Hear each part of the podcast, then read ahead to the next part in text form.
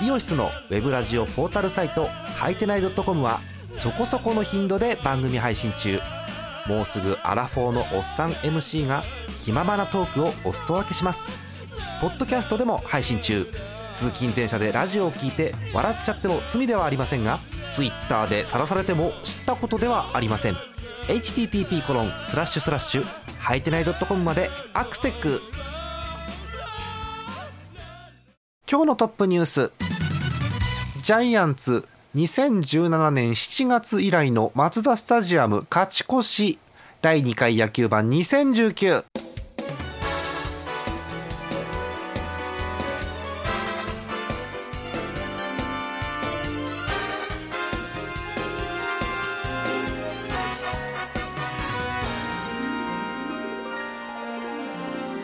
3月31日日曜日の夜でございます。皆さんこんばんはジャーマネです。え今日のお相手をご紹介いたしましょう。ひくらさんです。よろしくお願いします。よろしくお願いします。はい。東花さんからは巨人勝ち越しやったというメッセージだけ来ておりますけれども、えーはいはい。トップニュースご紹介していきましょう、えージャイアンツ2017年7月以来ですから、え1年半ぶりぐりみたいみたいなことですかね。はい。えマツダスタジアム勝ち越しということでございます、えー今日ジャイアンツがなんと勝ちまして、えーいろいろあったんですが結局勝ち越しということになりました3連戦。はい。でこれが2017年7月以来ということでまああのめっぽう広島に行くとジャイアンツは勝てないと。そうですね。勝ってないイメージはありましたけど、ええ。そんなになんだなと思いました。えーえー今日ももつれたんですがどうにかこうにかあなんて言うんでしょう、うん、なんかすっきり勝ったと言っていいのか分かりませんけれども、まあ、結果的に勝ったということですので、えーこういうような結果になったということでございます。えーさあ、えー早速ではございますが、えー今日も前半セ・リーグから振り返っていきましょう。セ・リーグ今日の結果です京セラドーム大阪阪神ヤクルトは1対2でヤクルトが勝利。横浜スタジアム d n a 中日は3対2 d n a がサヨナラ勝ちです。そしてマツダスタジアム広島巨人は3対6で巨人が勝っています。さて、えーそんな結果だったんですけれども、えー今日勝ったのはヤクルト d n a 巨人ということでございました。えー、と3連戦が終わったんで、まあ、ちょっと早いんですけども順位というのを確認していこうと思うんですが、この3連戦、えー勝ち組はですねえー阪神 d n a 巨人こちらが2勝1敗。要は勝ち越しということですね。そして、えー残念ながら、えー残りの3チーム広島ヤクルト中日が1勝2敗ということで。まあ3連勝と3連敗というチームがいなかったということですから、まあ、大した差じゃないんですけれどもそんな結果にはなって。セ・リーグは、セ・リーグは平和にね。平和にね、ええええ進んでいるということでございますよ。えーまあ、最初に、えーまあ、今日、東さんいないんですけど巨人の試合をちょっと簡単に振り返ろうと思うんですが、えーまあ、はい。結果、えー6対3で巨人ということでございました。まあ、途中までなんでしょう3対3というような試合で、えー鈴木誠也がタイムリーで広島が先制1対0ゲレーロがツーランで逆転して2対1巨人がリード。また鈴木誠也今度は犠牲フライで、えー2対2、えーさらに、えーこれ丸って書いてあるとね丸がどっちか一瞬分からなくなるんですよ、えー巨人の丸がタイムリーを打ちまして3対2はいはい。はい巨人が勝ち越し。そして広島の国防ダブルプレーの間にランナーが帰って3対3の同点ということでえー9回に突入するんですがまあなんか9回がねなんか広島らしくないんですよ。うんあのチャンピオンチームらしくないような展開になりましてえーどういうことかと申しますと、えーまず先頭ですね、えービアヌエバの、えー打球が、えーサードに行くんですがサード阿部がファンブルエラーで、えーランナー出塁。はい。で、えーその後小林の打席なんですが、えーキャッチャーの悪送球で一塁二塁、うん、で、うん。えーまあ、このまま巨人が行くかと思いきや今度巨人の亀井がですねえーバント失敗しましてワンアウト一塁二塁ここまでなんか ぐちゃぐちゃなんですよ。で、えー昨日まあ昨日一昨日と好調だった吉川ですね、はい、が、えータイムリーで巨人が勝ち越しに成功とでこれもね、えっと、レフトの長野の頭を越える打球なんですよ。でその長野もね、まあ、届かなかったのはしょうがないですけどその後のね中継への送球がなんかあさっての方向に行ってうーんランナーが三塁まで行っちゃうということになります。でその三塁ランナーをえ坂本が返してえ3対6ということでえ勝負ありという展開です。なんか9回ね広島がミスでうん自滅しちゃったなという感じ。まあ巨人はそれにうまいことつけ込んで勝ったかなというゲームでございます。はい、えー巨人なんですが9アンダーで6点。えー広島10アンダーで3点、まあ、広島は3つのエラーが響いたなという感じですけれども日倉さんなんかこの巨人戦全体通してなんかお気づきの点とかございます？いやー特には普通にうん。こうなくて。うん。どっちかっていうとですあの巨人戦も見れてないんですけど昨日だったかな？あ、うん。昨日のこう終わった後の放置のはい。記事がですねほうほうほう。こうあの監督のコメントみたいなのが出てて、はいそれがすごいあの原監督の声で再生されて原監督ってすげえなっていう。全然ちょっとうん。違う話になっちゃう全然いいですよ、うん、原監督もね、あのまあ、そう今年復帰じゃないですか。そうそう、由伸がやって戻ってきてですからね、なんか原監督の声で再生されるっていうのはよくわかりますね。うん。はい、えー見つかりました、えー原監督のコメントを、えースポーツ報知の、えー取材班が取材して、えーツイッターに載せてるということですね。えーヤングマンに対して、えー攻撃的でよかった、ブルペンは若い人が多い、一戦一戦自信をつけてもらいたい。えー坂本のバントについて最善策ゲームを支配する勝つという部分において、うん、そして監督復帰後初勝利については、えー1がなければ2はないわけだから何勝かしているんだけどね覚えていない1勝目だね初勝利だ万歳っていうふうに活字では書いてあるんですけどまあ すごい再生されるじゃないですかされますねこれはね。ちょっと私は真似できませんけど もうらしさ爆発ですね。なんか動きまで見えるようなんですげえなと思って。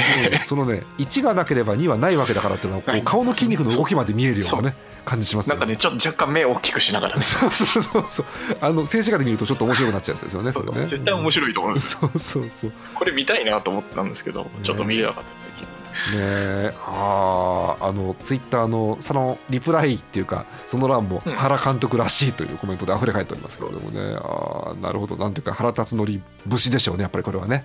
あーね。はい。えということで、まあ、トップニュースでもお伝えした通りなんと巨人は広島に乗り込んで勝ち越しということになりました。えー素晴らしい。どうやら丸にもどうにか初ヒットが出たということで、そうですね。えーまあ、丸がねここで一本も打てないということになるとねこう苦手意識を持ったまままた次のカードへということになって広島戻ってまたっていう感じになりますからね。ここで一本出てよかったのかなって気はしますけどもね、はい、えー最終回はクックが締めて逃げ切りということでございます。えーそれでは皆さんからいただいているお便りの方をご紹介してまいりましょう、えーまずやっぱりこっちでしょうね、えー神奈川県ラジオネームイさん横浜ファンの方ですドラゴンズ対3戦目。ああ近藤さんの追悼試合なんだ。そうか、うん。えー3対2でサヨナラ勝ちだ、はい。えー梶谷が今シーズン初ヒット初タイムリーの2打点。投げては先発の伊能エスコバー三島パットン安明がナイスピッチング。最後は佐野がサヨナラタイムリー、えー開幕カード勝ち越した。さあ次は神宮でのスワローズ戦です。この勢いで絶対勝つぞベイスターズということで、えー今日もベイスターズ大好きな感じが伝わってくるお便りでございます。えーまあ、ベイスターズの試合、今日ございまして、もちろん、えー3対2、えーベイスターズがサヨナラ勝ちということで、えーございます。えー最後は、えー代打、佐野ですかね、はい、のサヨナラタイムリーということでございました。まあ、なんでしょう、締まった試合ですよね、3対2ということですからね。えーね投手陣の成績、えー今一度確認をしておこうと思います。えー横浜は、えー伊能エスコバー、三島パットン、山崎というリレーでございました。えー伊能が自責点、まあ、失点1、エスコバーも、えー1失点と、あとは無失点ということで、非常にいい感じのう5イニング、1イニング、1イニング、1イニング、1イニング、合計9イニングという感じの、えー綺麗なリレーということですよね。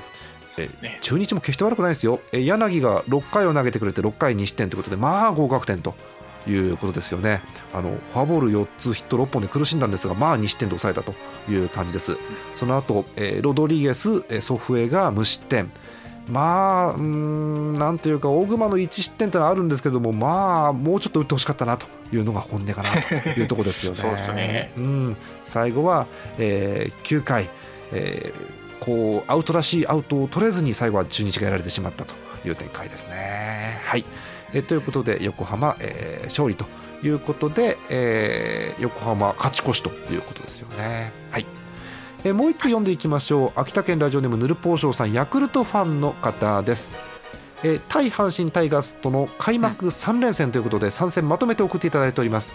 まず初戦、えー2対1でタイガース、えー勝利投手桑原負け投手石山ということでしたね、え2戦目、えー1対0でこちらもタイガース、えー勝ち投手岩貞、えー西武がドリスについて負け投手石川ということで、えーヤクルトはまあ3連敗が危ぶまれたということなんですが、えー今日3戦目、えー2対1でスワローズです。勝ち投手が高梨。高梨ですよ。えー西武が石山で、えー、負け投手西ということになってます。まだタイガースの西というのになれませんけれども、えーというような感じです、であのすみません。私たちはもう勝手に言いますけど高梨っていうと昔あの北海道にいたことがありますのでどうしても気にかけてる部分ではあるんです、えー今日の高梨今日の高梨は良かったですね。よかったですね、今日の高梨、えー6回を投げました、投げ切りました、えー球数100球、えーヒット3本、フォアボール3つと苦しむんですが、1失点ということで、非常にいい高梨ですね。はい。えーその後梅野、近藤、石山と、えー無失点リレーということで、なんかね、このカードはね、えーよく言うと、すごく締まった3試合、悪く言うと、あまり点が入らないという3試合でして、えーなんかね、チーム防御率が両チームえらいことになってるんですよね。うんえっとね、まあ、3試合なので防御率も減ったくれもないんですけど、えっと、ヤクルトがチーム防御率0.99、うん、阪神がチーム防御率0.93という感じになっています。ええ。1試合平均1点取られてないと。うん。まあ、でもそれでも2勝するチームと2敗するチームがあるんで何とも言えないわけですが、えーそんな感じの、え2チームの参戦ということでございました、えっとコメント続きがありまして、えーもう少し点が動くと思いましたが全て1点差ゲームとなかなか渋い展開でした。先発に関しては大,、えー大丈夫そうですあとは打線が頑張ればなんとかなりそう点点点かなと書いてありますね、えーそれでもなんとか1勝できましたので OK ですというお便りですやっぱ3連敗きついですからね開幕カードね3連敗はきついですね。ねどうにか今日一つ勝ててよかったというとこですよね。うーんまあヤクルトも、まあ、今日見てるところ、まあ、もしくはその3戦見てるところピッチャーはねやっぱり良さそうなので。うん。うん。あとは、ね、山田を中心としてバカスカ打ってくれればというところなんですけどもね。うん。ちょっと今後も注目して見ていきたいと思います。セ・リーグこんなとこですかね日倉さん。セ・リーグは、セ・リーグはまあでも、開幕に言いましたけど、あの全部2勝1敗なので、そうです。まあこれからですね。はい。まあこれからこれから。はい、ということでございました。えーということで、えーセ・リーグの模様をお伝えいたしました。イオシスのウェブラジオポータルサイト「はいてない .com」はそこそこの頻度で番組配信中。もうすぐアラフォーのおっさん MC が気ままなトークをお裾分けします。ポッドキャストでも配信中。通勤電車でラジオを聞いて笑っちゃっても罪ではありませんが Twitter で晒されても知ったことではありません。http コロンスラッシュスラッシュはいてない .com までアクセック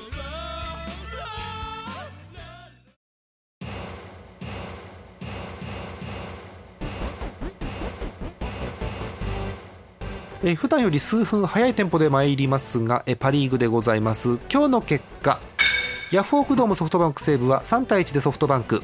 ZOZO マリンロッテ対楽天は4対9で楽天。そして札幌ドームオリックス日本ハムは3対1日本ハムが勝っています。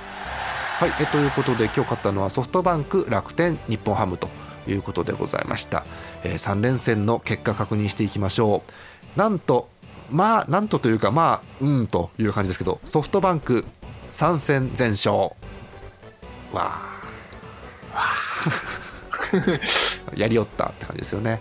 えなんとその後日本ハム2勝1分けということで、えー勝率計算をすると10割なんですか？これは一応。なるほど。なるほど、えー続くのが楽天です。2勝1敗、えーロッテが1勝2敗。オリックスが、うん、1分け2敗で勝ちがなし西武に至ってはなんと3連敗ということになっています。うん。うん。うん。西武がうんという感じですね。はい。えー今日の日本ハムの試合からちょっと振り返っていこうと思うんですけれども日本ハムオリックス、えー札幌ドームのゲームです。3対1日本ハムでした、えー得点は、えーパラパラパラと1点1点1点で、え1つ目がまず中田初回ですね、えーショートゴロの回も1点という中田らしい点数といえば中田らしい点数ですけども、え3回です、えー近藤のタイムリーで2点目、はい、そして5回やっと出ました。ワンボーロンです、えータイムリーが出まして3点目ということでございました、えー投げては有原ですね、はい、7回1失点。完璧です、はい。えー見事投げてくれまして。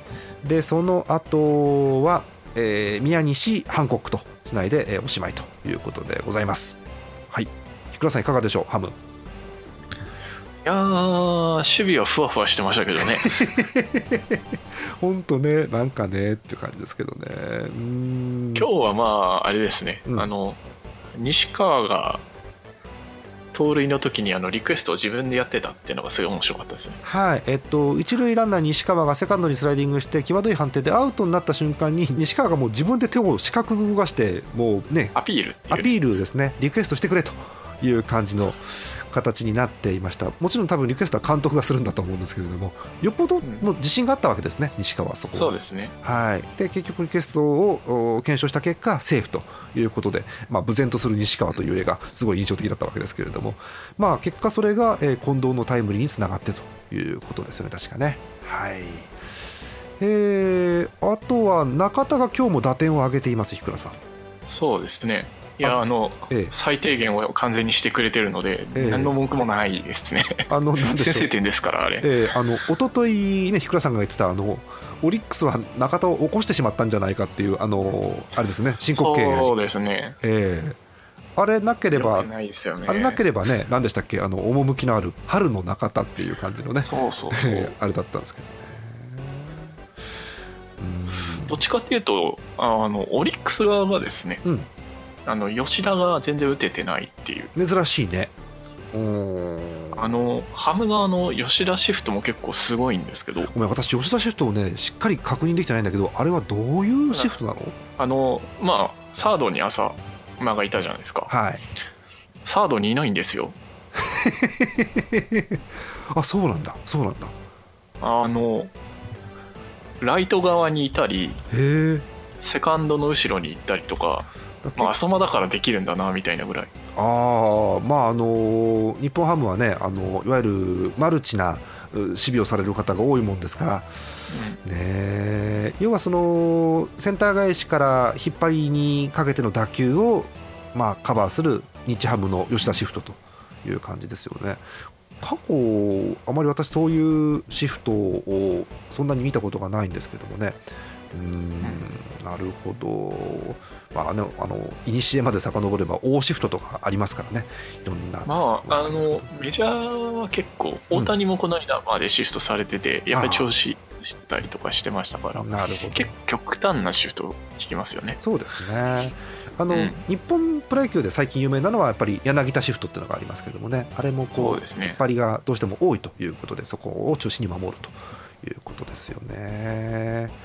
えーっと,、えーっと29日の初戦でしたかね、えー吉田に対するシフトなんですけど、えっと、私が今見てる絵を確認すると、えー一塁手は定位置二塁手はやや下がってショートはまあまあ定位置でサードがサードにいなくて、えっとね、セカンドとライトの間くらい。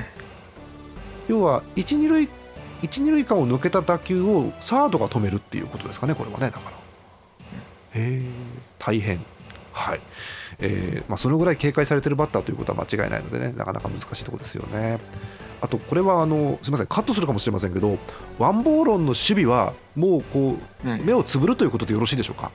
まあ目をつぶるんじゃないですかね。ねそれでそこで我慢しなかったらちょっと。ですよね。それであの有り余る多分攻撃力があるはずなので、ええ。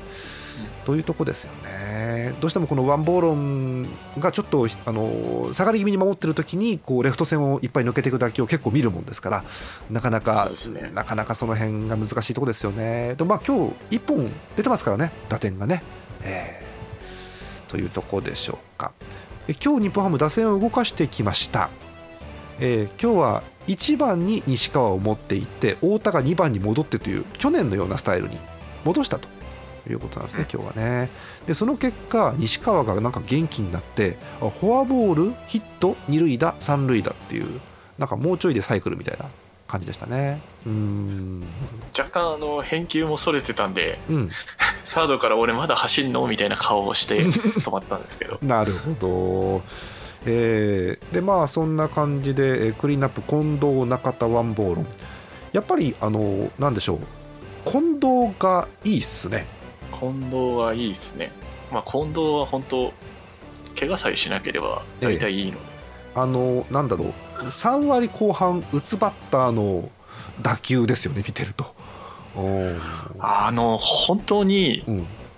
あのカットの仕方がおかしいです。なんだろう。カットしてるんじゃなくてちゃんと打ちに行ってるんですけどうん。あなんか完全に逆球でタイミング崩された時にうんなんとかヒットゾーンに飛ばそうとして思いっきり振るんではなんかちゃんとファファールで切れるみたいな打ち方ですね。こうカットしに行ってるんじゃなくてあうん。読みが外れたけどなんとかなったみたいなこう わかんないっすあれ。ねなんだろうそのファールを狙いにいってる感じではないんですよねだからね。ないですね。うんいや吉今ホームラン狙ってるぐらいのえー普通のバッターそこ振りに行くと空振りするんですけどね凡打になったりするんですけどね。そうなんですね、うん。あの引っかかった変化球をなぜかファールにするんですよね後ろに飛ばして。はあ。はあみたいな。バット当たるんだみたいな感じになります。ねえ。あと今日ちょっとあの気になった点ちょっと、うん聞いてみたいんですけど横尾が今日スタメンでえーおにぎり君が出ました、え今日の結果、デッドボールフォアボール内野ゴロフォアボールっていう3出塁なんですけどやっぱり嫌なもんですかね横尾って。あの昨日昨日？初日？うん。どっちだったかな、うん。横自体は結構当たってて。うんまああれだけ当たってるのにねうん。出してあげないのもみたいなところがあったんですけど。そうですね。昨日はツーベースもありましたんでね。うーん、なるほど。そういったところもあったかな。なるほど。うん。今日あと抑えハンコックが出てきましたね。あついについに出てきたあの。はい。何何人目かの班見たこと。が 何人か目の歯見たことね。うーん。まあ顔が今日もみんなでええ。あれはマーティンって言ってましたからね。ややこしい。もうあの分かんない方はハーミッタとねマーティンとハンコックをあの検索していただいて画像を並べていただければという感じです画像を並べるとですね、ええ。あの我々日本人なのではい。こう日本人の顔の見分けがはい。はつくんだけど外人の顔の見分けがつかないみたいなこありうますね。ありますね。空気はあるんですけど、はい。にしても似てます。っっていうか同じ顔顔の系統を狙って取ってきてんじゃねえかって言いたくなるぐらい似てるのを取ってわきてます。ざとじゃねえかってありますよね。はい。やあ本当似てるんですよ。うんねそんな感じしますよ本当に。そう。同じ種族かなって感じしますよね。そうですね。あのヒゲのあるなしで見極めてたらヒゲ剃ったら本当に分かんなくなったりとかね。あります。あります。あります。えまあでもすげえ良かったですね。ー、よかったですね。うーん。なんか安心していやあの日ハムの抑えが安心して見れることってまずなかったじゃないですか過去。そうですね。おーあの我な々も。昨日も思い出しましたしね、えー我々は何年もねあの四者凡退っていう不思議な単語を言い続けてますんで、そうそうそう。ー。んだからちょっと安心。昨日もね麻酔だったんで。えー だからまだあるなみたいなことを思って見てたら本当になんかありまして。うん、そう昨日はだからオリックスの、ね、麻酔が抑えに失敗して引き分けっていうゲームですよね。そうですね。我々はあのなんだろまあ石川が先に失敗してるんですけど。うまあまあまあまあまあまあまあ、うん、我々は何年も前からあの増井さんがアイオリードの時にはこうちょっとヒヤヒヤさせてくれるっていうのを知ってますからむしろこうまだワンチャンスあるかなっていう感じはしたんですけどね。まだ。えーまあ、あの場面も含めて、まあ、やっぱり4番の好調というのは大きいですよね、日本ハムのね。うん。えーはい、ということで日本ハムはなんとびっくり、えー2勝1分けという信じられない開幕カードの調子ということでございますね。はいえーお便りが来てますんでこちらも読んでいきたいと思います。日ハムいきましょうか、えー北海道ゼスアット農家さん日ハムファンの方です。開幕勝ち越しいつぶりでしょう。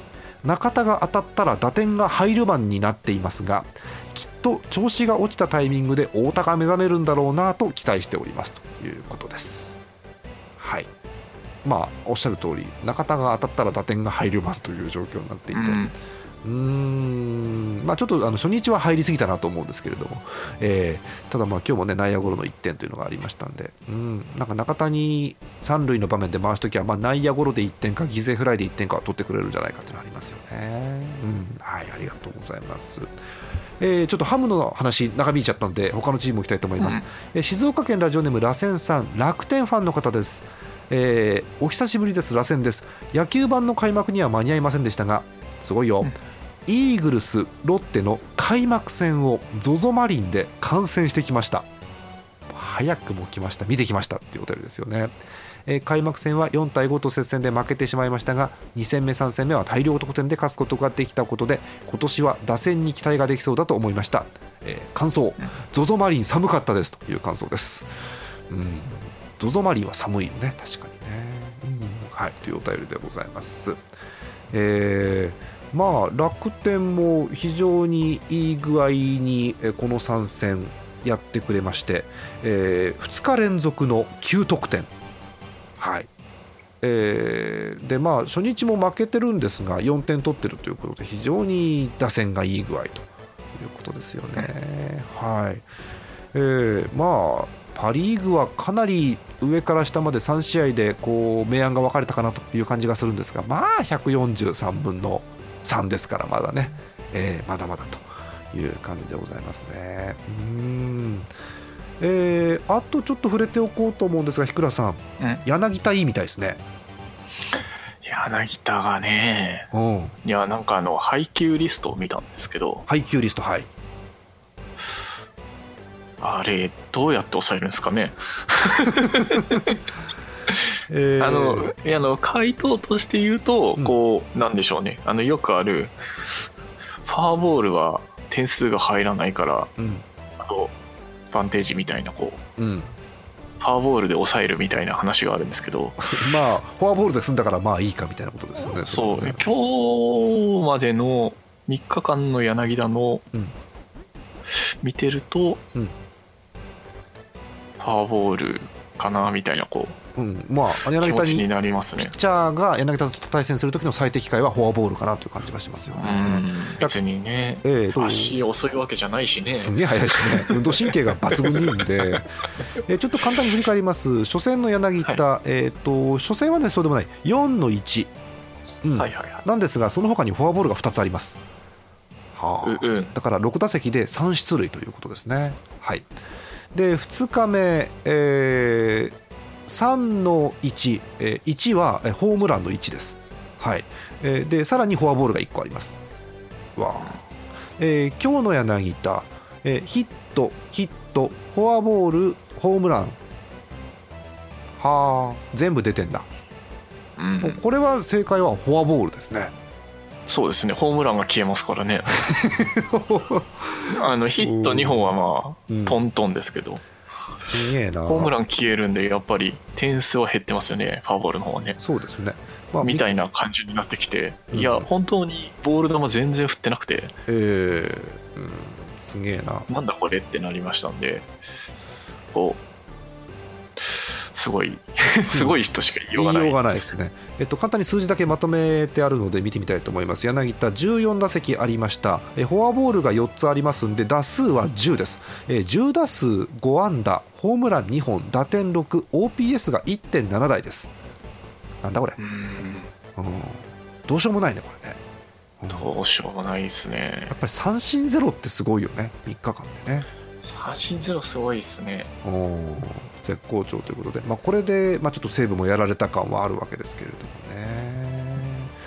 もね、うん、チャンピオンチーム、えー西武がねパ・リーグのあの去年のリーグ優勝西武がなんと1個も勝ててないという状況でございます。はい、はい。なとこでしょうかね。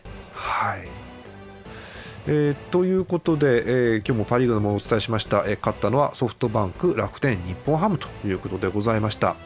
さあ野球は始まったばかりです、えー火曜日からも、えーまた次のカードが続いていくということでございます。火曜日のカードをご紹介いたしましょう。まずセ・リーグ、えーヤクルト d n a は神宮球場、えー中日広島は名古屋ドームです。そして巨人阪神伝統の一戦東京ドームということになっています。そしてパ・リーグ。西武ロッテがメットライフドーム。オリックスソフトバンクが京セラドーム大阪そして楽天日本ハムは楽天の本拠地楽天生命パークということになっています、えーほぼすべてナイトゲームです。えー6時プレーボール。えー中日広島名古屋ドームが15分遅れ6時15分プレーボール。そしてなんだろうこれ楽天日本ハム夕方4時プレーボールだそうです。4時。なんだこれ。あんま聞かないですよね日倉さん4時プレーボールって。そうですね。なんかうん。楽天ですよね楽天、うん。まああの外なので寒いからかなみたいな。あ寒いからはありますね。楽天の選手もねこう首にあったかくするやつを巻いてたりとかしてますんで、うん。見てるとそういうのもあるのかな。話は今日はちょっとえあの北海道も寒いのでそういう話をしてたんですけど。えええ普通に中継前の外の映像を見ると雪積もってたりしますよね北海道。いやーここ数日寒かったっすね。や ばいよね本当にね。やばいっす。全然野球と関係ないですけど書けないですけど。札幌のお天気ちょっと見ときましょうか せっかくですから。いやそうですね。えーえーとまだまだ氷点下という日がどうやら北海道続いているようで、えー明日4月1日でございます札幌、まあ、お天気はね、えー晴れのち曇りという感じのお天気なんですが、えー最高気温5度最低気温氷点下1度ということで。寒い、はあ。寒いですね。あーまだまだ氷点下ということで。大変ですね。うん、なんでしょう、うん、すげえなーって思うのは週間予報を見てもまだ雪マークがちらちら見えるっていうねこの感じね、うん寒いということでございます。寒い北海道から、えー結構寒い仙台に移動して日本ハムは試合ということでございます。さあ、えー次回の野球版なんですが、えーとりあえず今のところですね来週日曜日、はいえー4月の7日かなを予定していますが、えーいろんな事情といろんな場合によってはですねできずに4月14日の日曜日になるかもしれません。なので、うん。まあ、あの適当にお待ちください。はい。で、えーお便りの方いただければねあの読めますんでいつも通りお便りをお寄せください、えーお便りはすべてジャーマネドットコム野球版特設投稿フォームの方にお送りください。たくさんのお便りお待ちしております。はい、えーということで、えー今日はこの辺でおしまいということにいたしましょう、おしまい。おしまい。本日のお相手はジャーマネと。ひくらでした。また次回です。おやすみなさい